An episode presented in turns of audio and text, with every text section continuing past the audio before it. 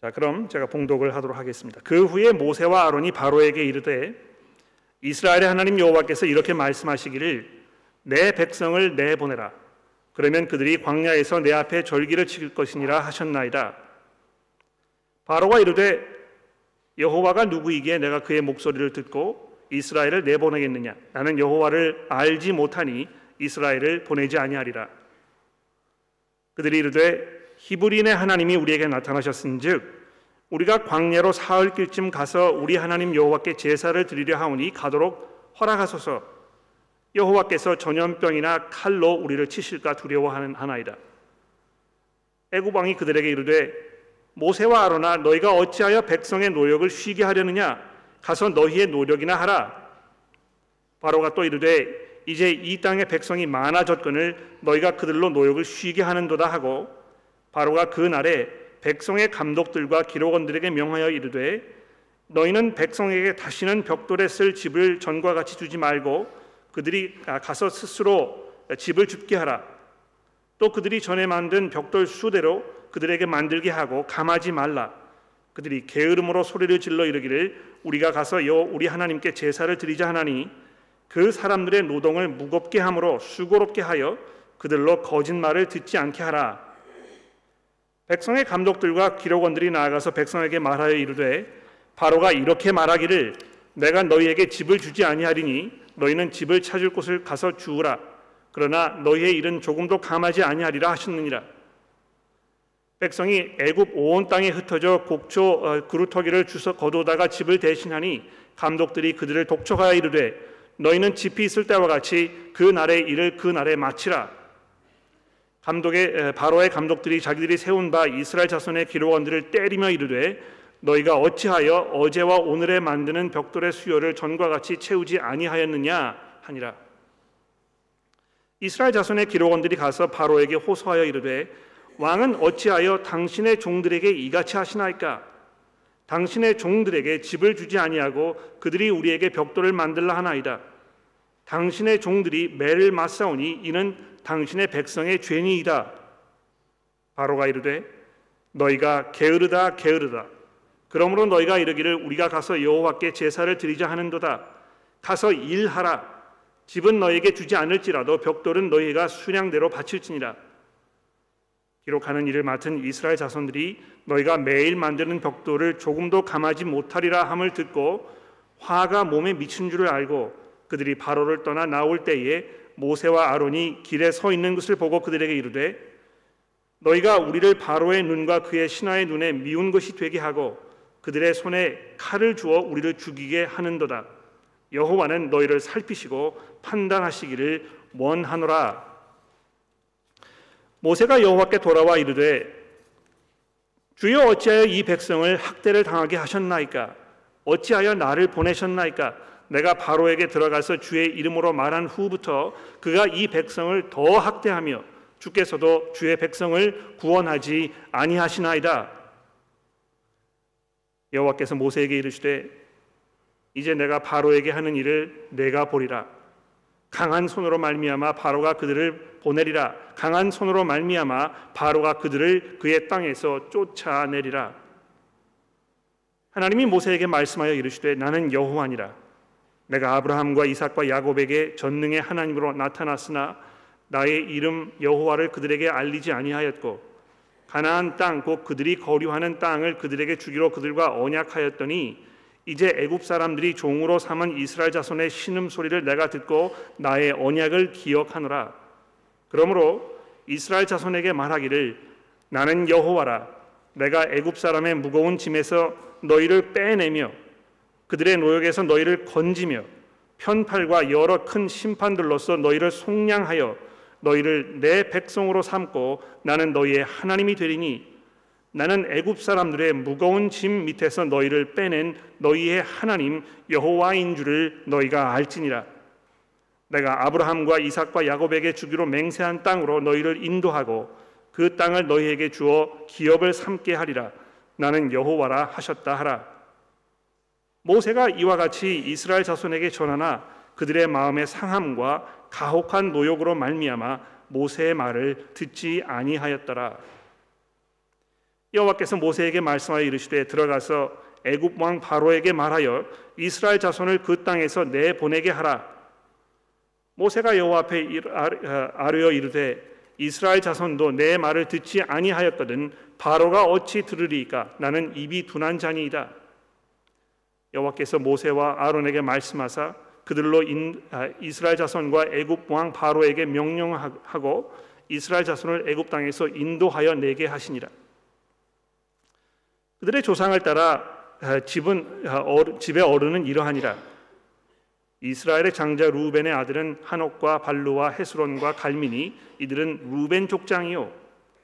시몬의 아들은 여무엘과 야민과 오핫과 야긴과 소할과 가나안 여인들의 아들 사울이니 이들은 시몬의 가족이요. 레위의 아들의 이름은 그들의 족보대로 이러하니 게르손과 고핫과 모라리요. 레윗의 나이는 137세였으며 게르손의 아들들은 그의 족, 아, 가족대로 립니와 시무이요 고핫의 아들들은 아므람과 이스할과 헤브론과 우시엘이요 고핫의 나이는 133세였으며 무라리의 아들은 마홀리와 무신이 그들은 예, 그들의 족보대로 레위의 족장이요. 아브라함은 그들의 아버지와 누이 요게벳 아, 버지의 누이 요게벳을 아내로 맞이하였고 그는 아론과 모세를 낳았으며 아므람의 나이는 137세였으며 이스라엘의 아들들은 고라와 네벡과 시그리요 우시엘의 아들은 미사엘과 엘사반과 시드리요 아론은 암미라답의 딸 나손의 누이 엘리사, 베사, 엘리세바를 아내로 맞이하였고 그는 나합과 아비후와 엘르아살과 아, 이다마를 낳았으며 고라의 아들들은 아실과 가나와 아비아사비니 이들은 고라 사람의 족장이요. 아론의 아들 엘르아살은 부리엘의 딸 중에서 아내를 맞이하였고 그는 비니하스를 낳았으니 이들은 레위 사람의 조상을 따라 가족의 어른들이라 이스라엘 자손을 그들의 군대대로 애굽 땅에서 인도하라 하신 여호와의 명령을 받은 자는 이 아론과 모세요. 애굽 땅 바로에게서 이스라엘 자손을 애굽에서 내 보내라 말한 사람도 이 모세와 아론이었더라. 여호와께서 애굽 땅에서 모세에게 말씀하시던 날에 여호와께서 모세에게 말씀하여 이르시기를 나는 여호와라 내가 내게 이르는 바를 너는 애굽 왕 바로에게 다 말하라. 모세가 여호와 앞에 하로되 나는 입이 둔한 자오니 바로가 어찌 내 말을 들으리까? 자, 이것이 우리가 오늘 살펴보게 될 하나님의 말씀입니다. 우리 함께 기도하고 제가 설교를 시작하도록 하겠습니다. 하나님 아버지, 저희가 하나님의 도움과 또 인도하심을 이 시간 간구합니다. 저희의 지혜와 저희의 생각으로 하나님의 말씀을 듣는 것이 불가능하오니 그래서 저희들을 불쌍히 여기시고 우리에게 필요한 것들을 오늘 이 시간 하나님의 말씀을 통하여 공급하여 주옵소서. 예수 그리스도의 이름으로 간절히 기도합니다. 아멘. 19세기 독일의 철학자 중에 아, 포이어 바트라는 사람이 있습니다. 제가 이제 화면에 이 이름을 아, 올려드렸는데 아, 철학을 공부하신 분들은 물론이겠습니다만 학창 시절에 철학을 조금이라도 뭐 교양 과목으로 공부하시는 분들 중에는 이 포이어바흐라는 사람의 이름을 들어보신 분이 아마 계실지 모르겠습니다. 아, 이 사람의 학설은요, 이 동시대를 살았던 그 여러 가지 굉장히 중요한 어떤 그 사상가들, 칼 막스라든지 또 프리드리히 엥겔스라든지 이런 그 반기독교적이고 또 철저히 유물론적인 세계관을 가졌던 아, 그런 사상가들에게 아주 막대한 영향을 미쳤던 굉장히 중요한 사람입니다. 아, 이 사람이 쓴 책 중에 기독교의 본질이라는 책이 있습니다. 이 기독교를 믿지도 않고 기독교를 혐오하는 이 사람이 왜 이 기독교의 본질이라는 책을 썼는지 저는 뭐 잘 이해를 할 수가 없습니다만 아마 이 책을 통해서 기독교가 얼마나 쓸모없는 것이고 이 헛된 것인가를 아마 사람들에게 증명하기 위해서 이 책을 썼던 것 같아요. 그 책의 일부를 제가 인용해 보려고 합니다. 아, 자아 의식이 있는 존재는 스스로를 영원히 보존하고 싶은 자기의 욕구를 영원한 존재에 대한 생각을 통해서 충족시킨다 이렇게 이야기했습니다. 아, 약간 그 골치가 이제 아프기 시작하고 아마 그러실지 모르겠. 제가 한번 다시 한번 읽어볼게요. 자아 의식이 있는 존재는 여러분 세상에 자아 의식 있는 존재가 누가 있겠습니까? 누구죠? 사람들입니다. 그렇죠? 자아 의식이 있는 존재는 스스로를 영원히 보존하고 싶은 자신의 욕구를 그러니까 자기가 영원히 보존되고 싶은 그런 욕구가 있다는 것입니다. 그러니까 뭐 이 특히 이제 나이가 들어갈수록 아, 이 불로 장생하고 싶어하는 자꾸 보약을 듣고 이 건강에서 이제 염려하게 되고 이제 그러지 않습니까? 자기를 영원히 보존하고 싶은 그런 욕구가 있다는 것이죠. 그 욕구를 영원한 존재에 대한 생각을 통하여 그러니까 이 어떤 그 신적인 존재를 만들어 놓고 아, 이 신적인 존재가 영원히 존재할 것이라는 그런 망상 속에 살면서 자기의 그런 욕구를 충족시킨다는 것입니다. 아, 쉽게 말씀을 드리면 이 신적인 존재라는 것은 인간이 영원히 살고 싶어하는 마음에서 만들어낸 상상에 불과한 그런 존재라 이렇게 얘기할 수 있을 것 같습니다.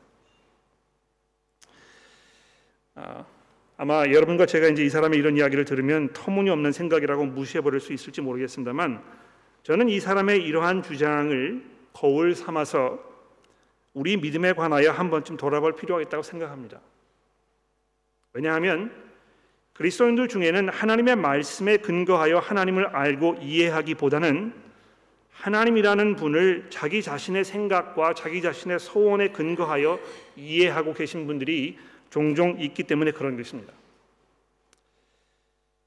아, 가장 흔한 예로 이 하나님이라는 분을 이제 그 산타클로스와 같은 분으로 생각하는 그런 경향이 있는 것이죠. 착한 일을 많이 한 어린아이에게는 선물을 듬뿍 가져다 주시는 이 마음씨 좋은 그런 할아버지 이런 분으로 생각하여 야 내가 이 하나님에게 복을 받으려면 내가 착하게 살아야 되겠다 이런 아주 간단한 그런 생각을 가지고 사는 것입니다. 그러니까 자기 자신의 어떤 경험을 통해서 하나님을 이해하고 아, 그것이 하나님 아, 이런 분이 하나님일 것이라 생각해서 자기의 삶을 거기에 맞추려고 하는 이런 일이 반복되는 것입니다. 또 어떤 분들은 하나님을 우리가 소위 말하는 이 해결사쯤으로 생각합니다. 내가 감당할 수 없는 어떤 그 어려움에 빠졌을 때 어디선가 이 해성처럼 나타나서 나의 모든 어려움을 단순히 해결해 줄 수 있는 어떤 그 슈퍼맨과 같은 이런 존재로 여기는 것입니다. 어떤 그 종교 인문학자가 최근에 쓴 글에서 이 슈퍼맨, 배트맨, 아이언맨 원더우먼 이런 것과 같은 이 슈퍼히로 영화에 열광하는 현대인들의 이 생각에 대해서 분석한 글을 제가 읽어보았습니다. 그 사람이 이 포여바트의 이 주장을 인용하면서 뭐라고 이야기를 했느냐 하면 사람들은 자신의 욕구를 신적인 존재를 통해서 충족시키려는 그런 그 성향을 가지고 있기 때문에 사람들이 이 슈퍼히로 영화에 열광하는 것이다 이렇게 적어 놓았다군요. 각 나라의 문화와 역사도 하나님에 대한 사람들의 이해에 막대한 영향을 미칩니다. 내가 어느 지역에서 태어나서 어떤 문화를 가지고 어떤 사람과 함께 생활을 했는가 이것이 이 하나님이 어떠한 분인가를 생각하는 데 있어서 아주 막대한 영향을 미친다는 것입니다. 이 한국의 이 장구한 문화와 역사를 통해서 우리에게 대대로 전해져 내려온 이 한국 사람들만의 신학이 있잖아요. 그렇죠? 여러분 이 신학이라는 것은요. 어떤 신학을 공부한 신학자들만 가지고 있는 것이 아니고 목회를 하는 목회자들만 가지고 있는 것이 아니고요. 모든 사람들이 신학을 가지고 있습니다. 예? 아, 하나님을 믿지 않는 사람도 나름대로의 신학이 있는 것입니다. 무슨 신학입니까? 하나님은 존재하지 않는다 하는 것이 그 사람의 신학입니다. 또 많은 사람들이 자기 나름대로의 신학이 있어요. 하나님은 이런 분일 것이다. 내가 알고 있는 하나님은 이러한 분이다 하는 자기 나름대로의 견해가 있단 말입니다. 그렇죠? 어떤 사람들에게는 아주 좋은 일이 생겼을 때, 또 다른 사람들은 가지고 있지 않은 아주 특별한 무엇인가를 가지고 있는 사람을 만났을 때, 우리 한국 사람들이 뭐라고 이야기합니까? 전생에 나라를 구했나 봐. 그렇게 얘기하지 않습니까? 그렇죠? 근데 여러분 이거 보십시오. 이게 뭐 그냥 지나가는 소리로 우스갯소리로 이렇게 내뱉은 말일 수 있습니다만 그것이 그 사람이 가지고 있는 신학을 대변하고 있다는 것입니다. 그 사람이 가지고 있는 신학이 무엇입니까? 이 하나님이라는 존재는 그저 인간이 자기 자신을 스스로 구원하기 위해서 내버려 두는 그래서 이 사람이 한 번 살고 두 번 살고 세 번 살면서 예, 어떤 그 인생에 대한 진리를 깨닫고 내가 어떻게 하면 좀 더 선한 사람이 될 수 있는가를 스스로 노력하면서 자꾸 돌고 돌고 돌다가 스스로 여기를 탈출하는 아, 이런 그 존재로 생각하는 것입니다. 하나님은 사람의 이, 이 매일매일의 삶에 그렇게 깊이 관여하지 않으시고 물러나서 지켜보면서 잘 하나 못 하나 한번 지켜보자 이런 사람으로 이런 분으로 생각하는 것입니다. 사람들마다 하나님은 이러한 분일 것이다. 나는 하나님이 이랬으면 좋겠다. 이런 생각을 다 가지고 있단 말입니다. 아, 근데 문제는 무엇입니까? 아, 하나님에 대해서 가지고 있는 그 생각이 얼마만큼 하나님께서 자기 자신을 나타내 보이신 그것과 일치하는가 이것을 판단하는 것이 아주 중요합니다. 어, 그 다음 화면에 보시면 오늘 본문과는 조금 상관이 없습니다만 제가 이 호세아서의 말씀을 아, 적어 드렸습니다. 내 백성이 지식이 없으므로 망하는도다. 이 하나님께서 지금 한탄하고 계시는데요. 내 백성이 지식이 없으므로 망하는도다. 내가 지식을 버렸으니 나도 너를 버려 내 제사장이 되지 못하게 할 것이요. 내게 내 하나님의 율법을 잊었으므로 나도 내 자녀들을 잊어버릴 것이다. 하나님께서 지금 이스라엘 백성들에게 꾸짖고 계십니다. 너희들이 나에 대한 지식을 다 버렸기 때문에 나도 너희를 버릴 것이다. 여러분 이 얼마나 끔찍한 선언입니까? 네? 아, 지식이 있어도 하나님의 이 실제와는 동떨어진 그저 자기 나름대로의 생각으로 그냥 이렇게 주먹구구식으로 짜 맞춘 그런 신앙을 가지고 살고 있기 때문에 나도 너희를 버릴 것이다. 몇 장 넘어가서 그래서 호세아 선지자가 이스라엘 백성들에게 이렇게 독려하고 있습니다. 그러므로 우리가 여호와를 알자. 힘써 여호와를 알자. 그의 나타나심은 새벽빛 같이 어김없나니 비와 같이 땅을 적시는 늦은 비와 같이 우리에게 임하시리라.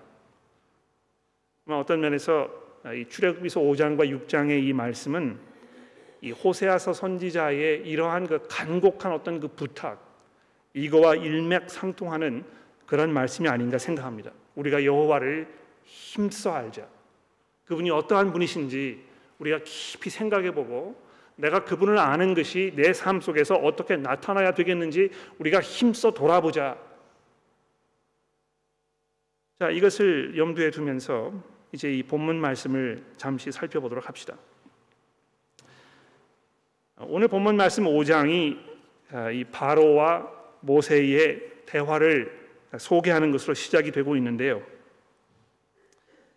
아, 그 2번 주보에 있는 그 2번에서 아, 제가 여러분들에게 드리고 싶은 그 중요한 포인트는 바로 2절에 있는 이 말씀입니다.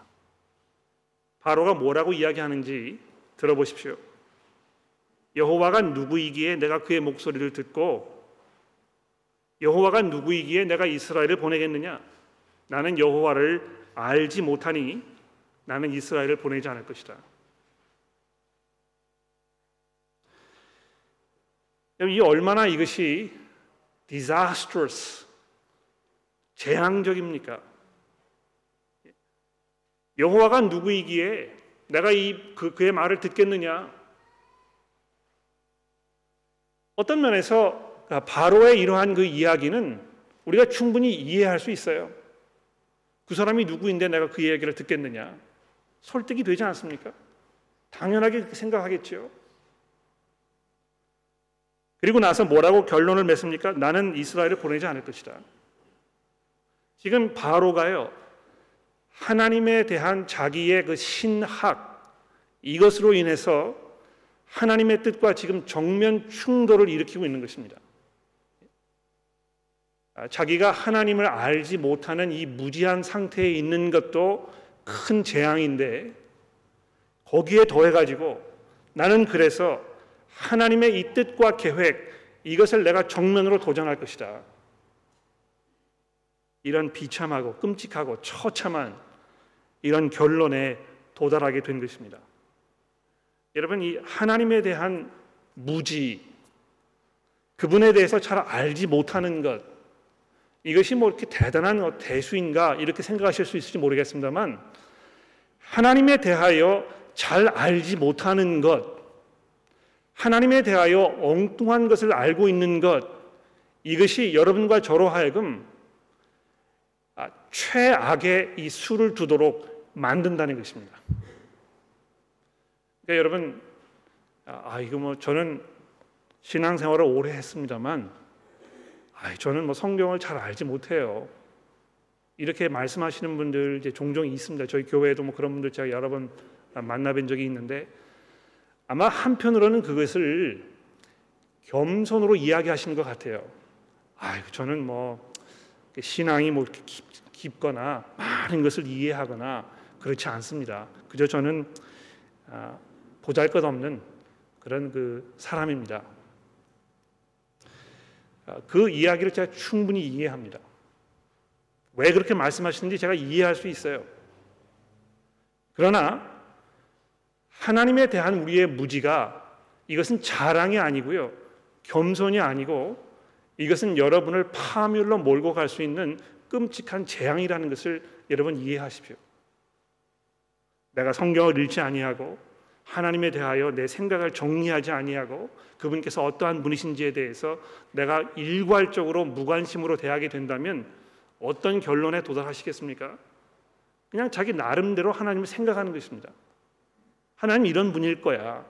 내가 이렇게 하면 하나님 이렇게 하실 거야 하는 자기 나름대로의 생각에 빠져가지고 엉뚱한 결론에 도달하게 되고 엉뚱한 결정을 내릴 수밖에 없게 되어 있습니다. 바로가 그랬거든요. 나는 이스라엘을 보내지 않을 것이다. 하나님이 누구인데 내가 그렇게 하겠느냐? 아, 이 얼마나 이것이 끔찍한 결과를 초래했습니까?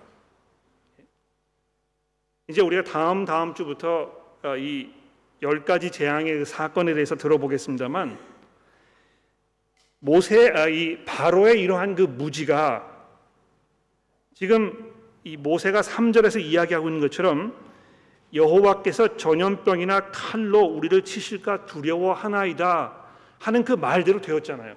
그렇죠? 하나님께서 이미 모세에게 경고하셨습니다. 내가 가서 모세 아, 바로에게 이야기할 것이지만 바로가 내 말을 듣지 않을 것이다.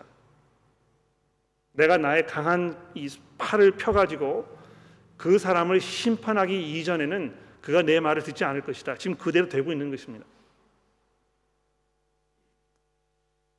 무지가 어리석음으로 교만함으로 이런 비극적인 결론을 아, 행동에 이르도록 바로를 몰아가고 있는 것입니다. 뿐만 아니고요. 좀 더 내려가셔서 바로가 구절에 사는 그 이야기를 들어보십시오. 아, 제가 6절부터 읽을게요. 바로가 그날 백성과 백성의 감독들과 기록원들에게 명하여 이르되 너희는 백성에게 다시는 벽돌을 쓸 집을 전과 같이 주지 말고 그들이 가서 스스로 집을 줍게 하라. 그들이 전에 만든 벽돌 수요대로 그들에게 만들게 하고 감하지 말라.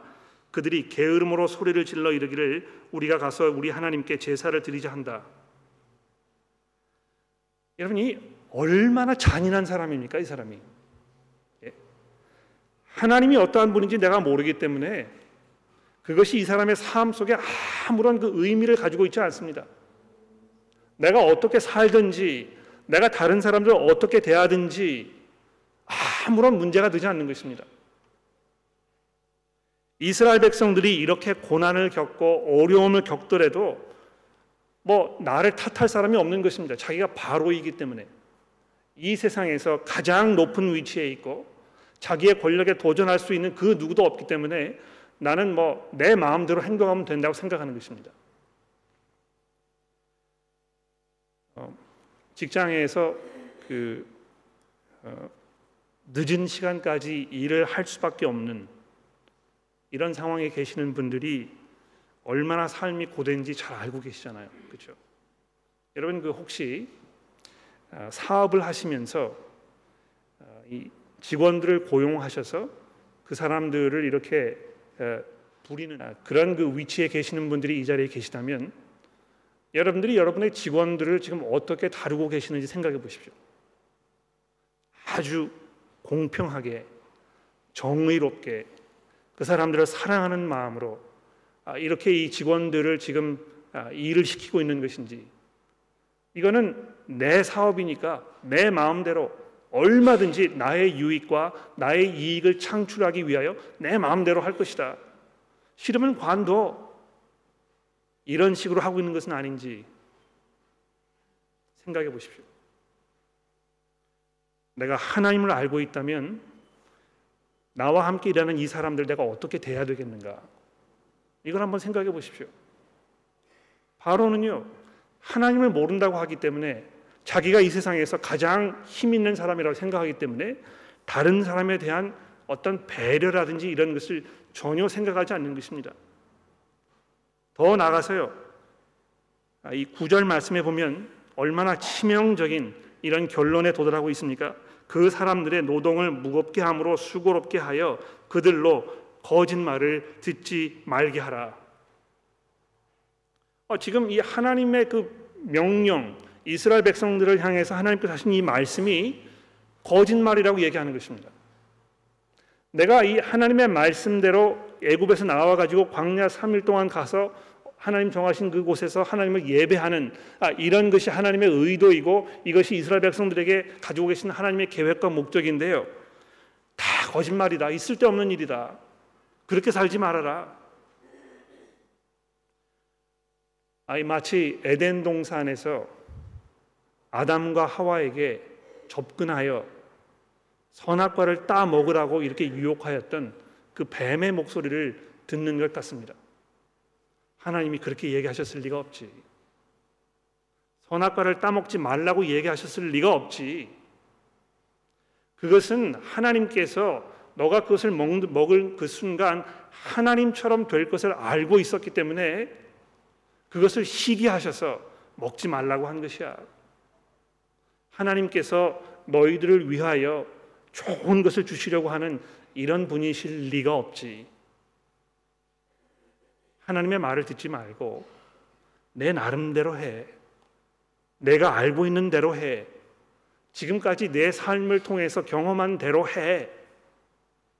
너의 가지고 있는 철학과 생각과 너의 그 죄악된 습성과 이런 모든 것들 다 동원해 가지고 가장 좋은 결과를 얻을 수 있다는 선택을 해서 그냥 살면 되는 것이야. 사람들이 너무 삶에 바빠가지고요. 생각할 겨를이 없고 하나님의 말씀을 공부하고 그 말씀에 비추어 나의 생각과 삶을 정리할 수 없는 아, 이런 그 안타까운 상황 속에 있기 때문에 점점 점점 하나님의 말씀을 신뢰하지 못하게 되는 것입니다. 하나님의 말씀을 거짓말일지도 모르겠다. 이렇게 생각하게 되는 것입니다. 자, 이거 여기까지는 이제 그 바로의 이야기가 되겠고요. 이스라엘 백성들의 모습을 잠시 살펴봅시다. 자, 이런 그 어려운 상황 속에 빠졌을 때 이스라엘 자손들은 어떻게 하였습니까? 15절 말씀해 보십시오. 이스라엘 자손들의 기록원들이 가서 바로에게 호소하여 이르되 왕은 어찌하여 당신의 종들에게 이같이 하나이까? 당신의 종들에게 집을 주지 아니하고 그들이 우리에게 벽돌을 만들라 하나이다. 당신의 종들이 매를 맞사오니 이는 당신의 백성의 죄니이다. 여기 굉장히 중요한 두 가지 그 힌트가 지금 우리에게 주어지고 있습니다. 그렇죠? 개혁 개정 성경에는 이 15절에 바로에게 호소하여 이제 이렇게 번역이 되어 있는데 아, 여기 있는 이 말씀은요. 2장에서 아, 이스라엘 백성들이 아, 이 어려운 삶, 노동과 이 핍박 속에서 울부짖는 그 단어를 사용하는 것입니다. 근데 지금 누구에게 지금 이 울부짖고 있는 것입니까? 파로에게 가서 그렇게 했단 말이죠. 어, 뭐 한편으로는 당연히 그렇게 할 수밖에 없었을 거예요. 지금 자기의 이 어려움을 주는 사람들이 바로이기 때문에 바로에게 가서 울부짖고 이, 항소하고 자기의 그, 그 상황을 설명하고 이렇게 뭐 할 수 있을지 모르겠습니다. 자, 근데 더 나가서 여기 보시면 이스라엘 백성들이 바로에게 세 번이나 걸쳐서 우리가 당신의 종이라고 이렇게 얘기하지 않습니까? 어찌하여 당신의 종들에게 이같이 하시나이까? 당신의 종들에게 집을 주지 집을 주지 아니하고 이 마치 이스라엘 백성들이요 아, 스스로 자기 자신을 비하시켜서 우리가 하나님의 은혜 가운데 있는 사람이라고 생각하지 아니하고 바로에게 항복한 바로에게 포로가 된 이런 사람이라고 자포자기한 이런 상태에 있는 것처럼 이렇게 이야기하고 있습니다.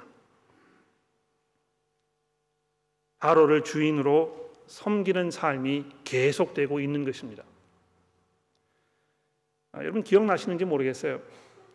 처음에 모세가 하나님의 부르심을 받고 이스라엘 백성들에게 가서 내가 하나님을 만났는데 하나님께서 자기 자신을 여호와라고 설명하셨다. 그 하나님께서 너희를 구원하실 것이라고 내게 약속하셨다. 이런 이야기를 했을 때 이스라엘 백성들이 아, 정말 감사하게 생각하고 머리를 숙여서 하나님께 경배하였다. 이렇게 2장 마지막 절에 설명하고 있습니다. 그런데 그때 그 어떤 감회, 감동, 기쁨 이런 것은 다 사라져 버리고 지금 어떻게 하고 있습니까? 21절에 아, 내려가 보십시오. 모세와 아론에게 이르되 너희가 우리를 바로의 눈과 그의 신하의 눈에 미운 것이 되게 하고 그들의 손에 칼을 주어 우리를 죽이게 하는도다. 하나님에 대해서 이스라엘 백성들이 어렴풋이 알고 있었을 것입니다.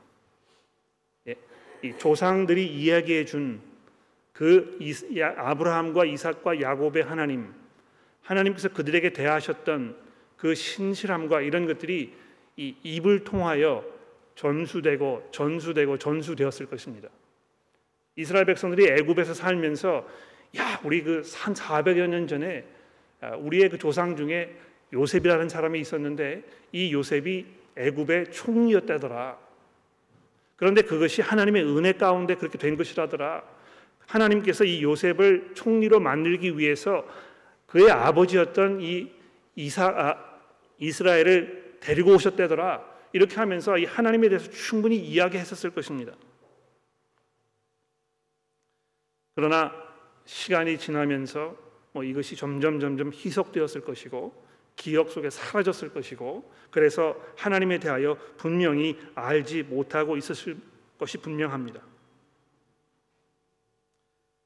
그래서 결국에 21절에 보시면 지금의 처한 그들의 그러한 상황을 너희가 우리를 바로의 눈과 그의 신하의 눈에 미운 것이 되게 하였다. 이렇게 얘기하지 않습니까? 아, 우리가 이거를 이해해야 될 것 같아요. 이스라엘 백성들이요. 애굽에서 바로의 눈에 가시가 된 그런 상황 이것이 좋은 것입니까? 나쁜 것입니까? 여러분 어떻게 생각하세요? 이스라엘 백성들이 애굽 땅에서 바로의 눈에 이 가시와 같은 존재가 된 것이 좋은 일입니까? 나쁜 일입니까? 물론 나쁜 일이겠죠. 이 결과를 보십시오. 얼마나 어려운 일이 벌어졌습니까? 그러나 한편으로는 이것이 당연하고 마땅하고 다행스러운 일입니다. 이스라엘 백성들이요 애굽에서 바로의 종으로 살면서 평생 그의 눈에 좋게 보이고 그래서 이 노예의 삶을 평생 이어가야 했었다면 그것보다 더 끔찍한 결과는 없었을 것입니다. 아, 세상 사람들이 그리스도인들을 미워하는 것, 뭐 그러한 그 사회적인 풍조가 점점 점점 더 아, 강해져 가는 것, 이것이 좋은 것입니까? 나쁜 것입니까? 양면성이 있죠. 그렇죠. 그리스도인들이 세상에서 모든 사람들의 환영을 받는다면 그 둘 중에 하나일 것입니다. 이 온 세상이 지금 이 복음화 되었거나 아니면 그리스도인들이 그리스도인으로서 빛과 소금의 역할을 전혀 감당하고 있지 않거나 둘 중에 하나일 것입니다. 구별이 안 되는 것입니다. 세상 사람들하고. 그래서 뭐 다 환영하고 맞아주고 이렇게 하는 것이죠. 어떤 면에서 이런 그 끔찍한 상황이 벌어졌을 때 이스라엘 백성들이 바로와 모세와 아론을 찾아가서 다 이렇게 될 수밖에 없었을 것입니다. 우리가 이제 여기에서 탈출하여 하나님의 백성으로 이제 구원을 받아서 이 광야로 나아가려면 이것은 우리가 거쳐갈 가야 할 이 필연적인 그러한 상황입니다. 이렇게 받아들이는 것이 오히려 맞았을 것입니다. 그러나 이들은 하나님을 아직 여호와로 스스로 계신 하나님으로 잘 이해하지 못하고 있었던 것이 분명합니다. 그래서 이들도 역시 자기 나름대로의 신학으로 인해서 엉뚱한 결론에 도달하고 있잖아요.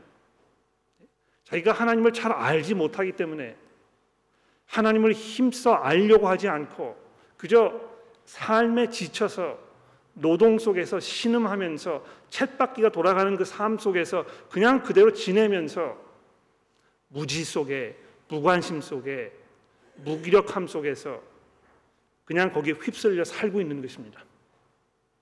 결국은 자기 자신을 바로의 종으로만 생각하고 자기에게 벌어진 이런 상황이 지금 어떤 이 역전의 반전을 가져올 것인지에 대한 아무런 기대도 없이 그저 우리가 이 바로의 미움이 되었다는 것을 한탄하기만 하는 이런 어처구니 없는 상황으로 지금 가고 있는 것입니다.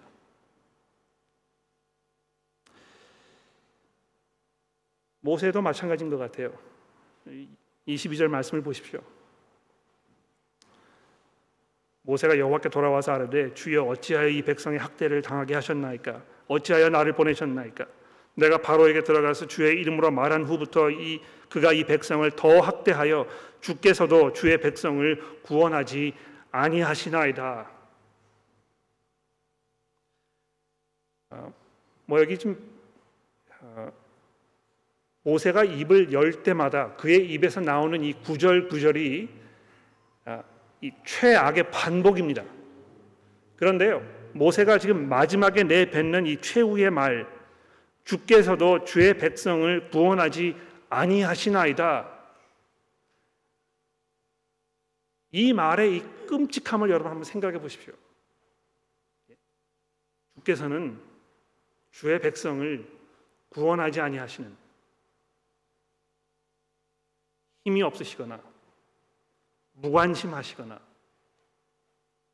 약속을 지키지 않으시거나 하나님께서 아브라함과 이삭과 야곱에게 약속하신 그 언약에 대해서는 아무런 상관이 없는 그런 하나님이십니다.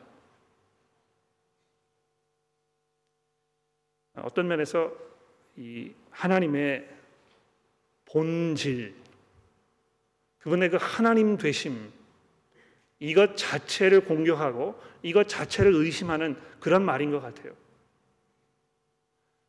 어, 이 목회를 하는 목사들에게 가장 치명적인 그 말이 뭔지 아십니까? 뭘까요? 설교를 잘 못해. 아마 그, 그 말만큼 아, 이 목회를 하는 사람들에게 어려운 말이 없을 것입니다. 왜 그렇습니까? 목회를 하는 사람들은요 설교하는 일을 목숨처럼 생각하거든요. 하나님의 말씀을 전하는 일이 가장 중요한 일입니다. 그런데 그것을 못한다고 이야기하면 더 이상 그 사람은 목회자로서의 역량이 부족하다는 것을 이야기하는 것입니다. 마찬가지로 주께서도 주의 백성을 구원하지 아니하시나이다 이야기하는 것은 하나님은 지금 하나님이 될 자격이 없다는 것을 이야기하는 것입니다. 아마 제가 하나님이었으면 천둥벼락을 여기에 퍼부어 가지고 모세를 이 순간 이 땅에서 지워 버렸을 것입니다. 그런데 하나님께서 어떻게 대답하고 계십니까? 모세에게 대답하여 이르시되 내가 이제 바로에게 하는 말을 하는 일을 내게 보일 것이다. 여러분 이거는요 하나님 예, 하나님께서 모세에게 가시덤불에서 하셨던 그 이야기를 지금 재탕하고 계시는 것입니다. 내가 나를 잘 모르지 지금. 내가 어떤 하나님인지 네가 잘 모를 거야. 그런데 내가 앞으로 무슨 일을 할 것인지 이거를 보게 되면 내가 누구인지 네가 알게 될 것이다. 이렇게 말씀하고 있는 것입니다. I am who I am 또는 I will be who I will be 이렇게 하나님 말씀하셨잖아요. 바로 그것처럼 내가 지금 바로에게 하려는 그 일을 통해서 내 믿음이 강하여지고 내가 하나님이 누구이신지를 비로 이해하게 될 것이라고 내 믿음이 비로소 굳게 서게 될 것이라고 이렇게 약속하시는 것입니다. 강한 손으로 말미암아 바로가 그들을 보내리라. 강한 손으로 말미암아 바로가 그들을 땅에서 쫓아낼 것이다. 자 이렇게 이야기하시면서 이제 아주 그긴 문장을 통해서 하나님께서 자기 자신을 모세에게 두 번째로 이제 설명하십니다. 예, 하나님께서요 자기를 드러내시는 것입니다. 모세야 잘 들어봐. 내가 누구인지를 아는 것이 너에게 정말 중요하단다. 하나님이 모세에게 말씀하여 이르시되 2절입니다. 나는 여호와니라. 내가 아브라함과 이삭과 야곱에게 전능의 하나님으로 나타났으나 나의 이름을 여호와라는 그들에게 알리지 아니하였고 어, 재밌는 것은요 창세기에 보게 되면 어, 아브라함이 적어도 아브라함은 하나님을 여호와라고 불렀던 그런 그 어, 구절들이 몇 가지 등장합니다.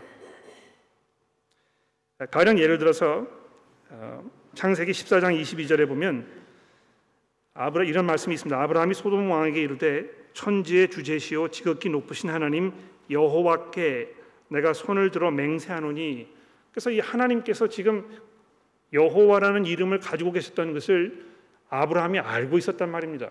근데 왜 하나님께서 여기서 지금 이렇게 얘기하시는 것일까요? 나의 이름 여호와로는 그들에게 알리지 아니하였고 여러분 이름을 아는 것과 그 이름이 대변하고 있는 이 하나님이 어떠한 분이신가를 아는 것은 천지 차이가 있습니다. 일반적으로 그렇잖아요. 예? 사람의 이름을 아는 것과 그 사람 오랫동안 알면서 지내면서 이 사람의 본질이 무엇인지 그 사람의 성품이 무엇인지 이런 거 알게 되는 점점 점점 알게 되는 이런 거 차이가 있지 않습니까? 이스라엘 백성들이 하나님을 여호와로 알고 있었습니다만 그 하나님께서 어떠한 하나님이신지 아직은 잘 몰랐던 것입니다. 여러 번 하나님께서 점진적으로 차근차근 설명해 나가고 계십니다만 이스라엘 백성들이 알아야 했던 가장 중요한 하나님의 가장 본질적인 그 내용 이것은 무엇입니까? 하나님께서는 자기의 백성을 구원하시는 하나님이시라는 것입니다. 여러분 그 출애굽 사건이 바로 그것이잖아요. 예? 자기의 백성을 속량해 내시는 값을 치르시고 그 백성들을 구출하여 내시는 그냥 이 이스라엘 백성들을 죄와 사망의 골짜기에서 신음하면서 이, 이 영원한 멸망으로 사라져 버리도록 내버려 두지 아니하시는 그런 하나님이시잖아요. 자기의 강한 힘과 능력으로 그들을 구출하여 내셔서 자기의 백성으로 삼으시는 그런 하나님이시지 않습니까? 그래서 모세가 주께서도 주의 백성을 구원하지 아니하시나이다 이렇게 이야기하였을 때 아직도 모세는 다른 이스라엘 백성들과 마찬가지로 하나님에 대하여 잘 모르고 있었던 것입니다. 아브라함과 이삭과 야곱이 하나님을 여호와로 고백하였습니다만 하나님께서 얼마나 자기 백성을 구출하여 내시는 이 구원자이신지에 대해서 잘 이해하지 못하고 있었던 것입니다. 그래서 이 출애굽 사건 이것이야말로 이스라엘 백성들을 이스라엘 백성이 되게 하는 이스라엘 백성들이 하나님의 백성이 되기 위하여 가장 결정적이고 중요하였던 그 사건이 되는 것입니다. 여러분 예수께서 잡히시던 날에 제자들을 다락방에 모아 놓으시고 자기의 죽음에 대해서 이야기하시면서 뭐에 대해서 말씀하시는지 아십니까? 출애굽에 대해서 얘기하셨다는 것입니다. 지금 십자가에서 벌어질 그 사건이 이 출애굽 사건과 같은 그러한 사건이라고 예수님 설명하고 계시는 것입니다. 하나님의 하나님 되심의 가장 근본적이고 핵심적인 그 내용이 무엇입니까? 그 백성을 구출하여 내시는 그들에게 참 자유를 허락하시는 자기를 아, 자기에게 부르셔서 자기의 자녀로 삼으시고 그들에게 이 참 생명을 주시는 그런 하나님으로 하나님께서 자기 자신을 드러내고 계시는 것입니다. 그래서 4절 말씀해 보십시오. 가나안 땅곧 그들이 거할 거류하는 땅을 그들에게 주기로 그들과 언약하였더니 이제 애굽 사람들이 종으로 삼은 이스라엘 자손들의 신음 소리를 내가 듣고 나의 언약을 기억하노라. 그러므로 이스라엘 자손에게 말하기를 나는 여호와라. 내가 애굽 사람들의 무거운 짐 밑에서 너희를 빼내며 그들의 노역에서 너희를 건지며 편팔과 여러 큰 심판자들로서 너희를 속량하여 너희를 내 백성으로 삼고 나는 너희의 하나님이 될 것이다. 나는 애굽 사람들의 이 무거운 짐 밑에서 너희를 빼어낸 너희의 하나님 여호와인 줄을 너희가 알지니라. 바로 이것이 하나님의 마음입니다. 그렇죠? 하나님께서 지금 자기 자신을 이스라엘 백성들에게 나타내고 계시는데요. 어떤 하나님으로 나타내고 계십니까? 마음씨 좋은 하나님? 뭐 선하신 하나님? 무슨 하나님이십니까? 해결사이신 하나님? 산타클로스와 같은 하나님? 내가 아는 하나님은 도대체 어떤 하나님이십니까? 여러분은 하나님을 어떤 하나님으로 고백하고 계십니까? 내게 복을 주시는 하나님? 나의 외로움을 충족시켜 주시는 친구와 같은 하나님?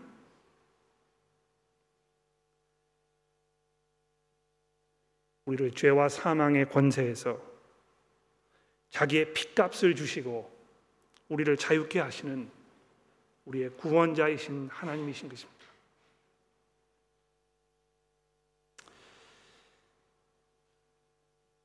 결론을 내려야 되겠는데요. 여러분 그 6장 어, 마지막 부분에 보시면 어, 이긴 족보가 나옵니다. 그렇죠? 아마 이 족보를 읽으시면서 아 이건 좀 건너뛰지 이렇게 느끼셨을지도 모르겠습니다. 굉장히 지루하고 이게 뭐 여기에 있어야 될까 이런 생각을 가지고 계셨는지도 모르겠어요. 근데 여러분 이 족보를 보시면 여기 중요한 부분이 한 가지가 있습니다. 예? 이 족보가요 지금 어, 그앞 뒤로 어떤 말씀에 이렇게 둘러싸여 있는지 한번 보십시오. 예? 어, 12절 말씀에 보시면 모세가 이렇게 이야기하지 않습니까? 이스라엘 자손도 내 말을 듣지 아니하였거든 바로가 어찌하여 들으리까 나는 입이 둔한 자니이다.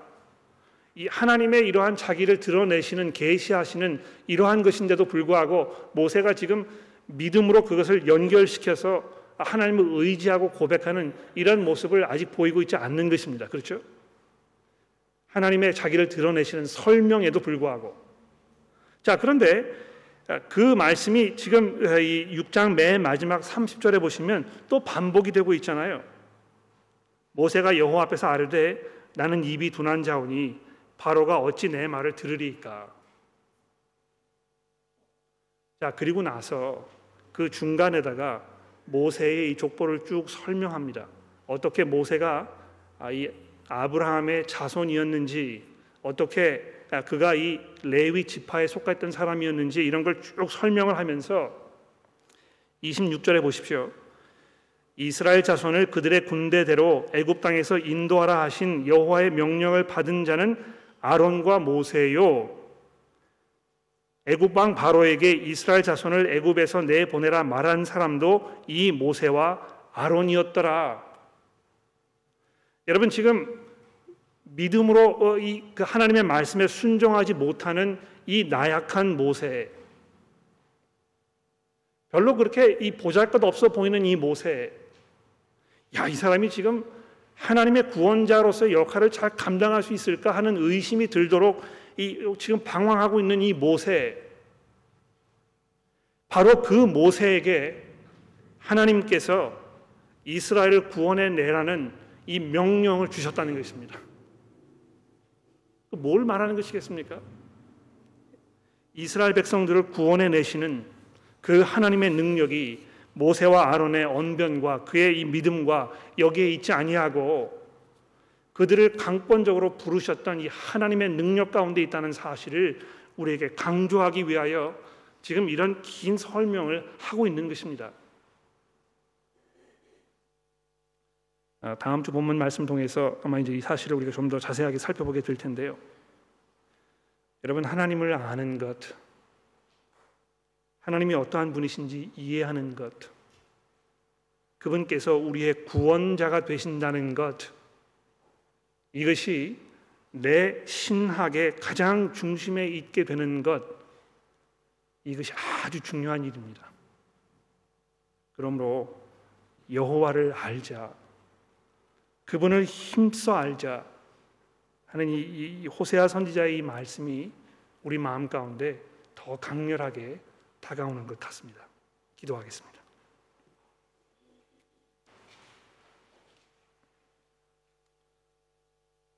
하나님 아버지, 하나님께서 얼마나 자기 자신을 우리에게 설명하기를 원하셨는지 우리가 잠시 출애굽기서의 말씀을 통하여 살펴보았습니다. 하나님을 향한 무지와 무관심이 얼마나 처참한 결과를 가져올 것인지 우리가 잠시 돌아보았습니다. 하나님 저희가 고되고 바쁜 삶 속에서 하나님의 말씀을 기억하지 못하며 그저 챗바퀴 도는 삶 속에서 하나님에 대한 무책임한 결론에 도달하는 이런 최악의 상황을 우리가 반복하고 있지 않은지 저희를 돌아보게 됩니다. 우리를 구원하시기 위하여 이 땅에 찾아오셨던 예수 그리스도의 권세와 그분의 그 능력이 우리를 자유하게 하셨는데 우리가 자유하게 살기는커녕 예전에 노예의 모습으로 돌아가서 죄 가운데 허우적거리고 있는 것은 아닌지 우리가 돌아보게 됩니다.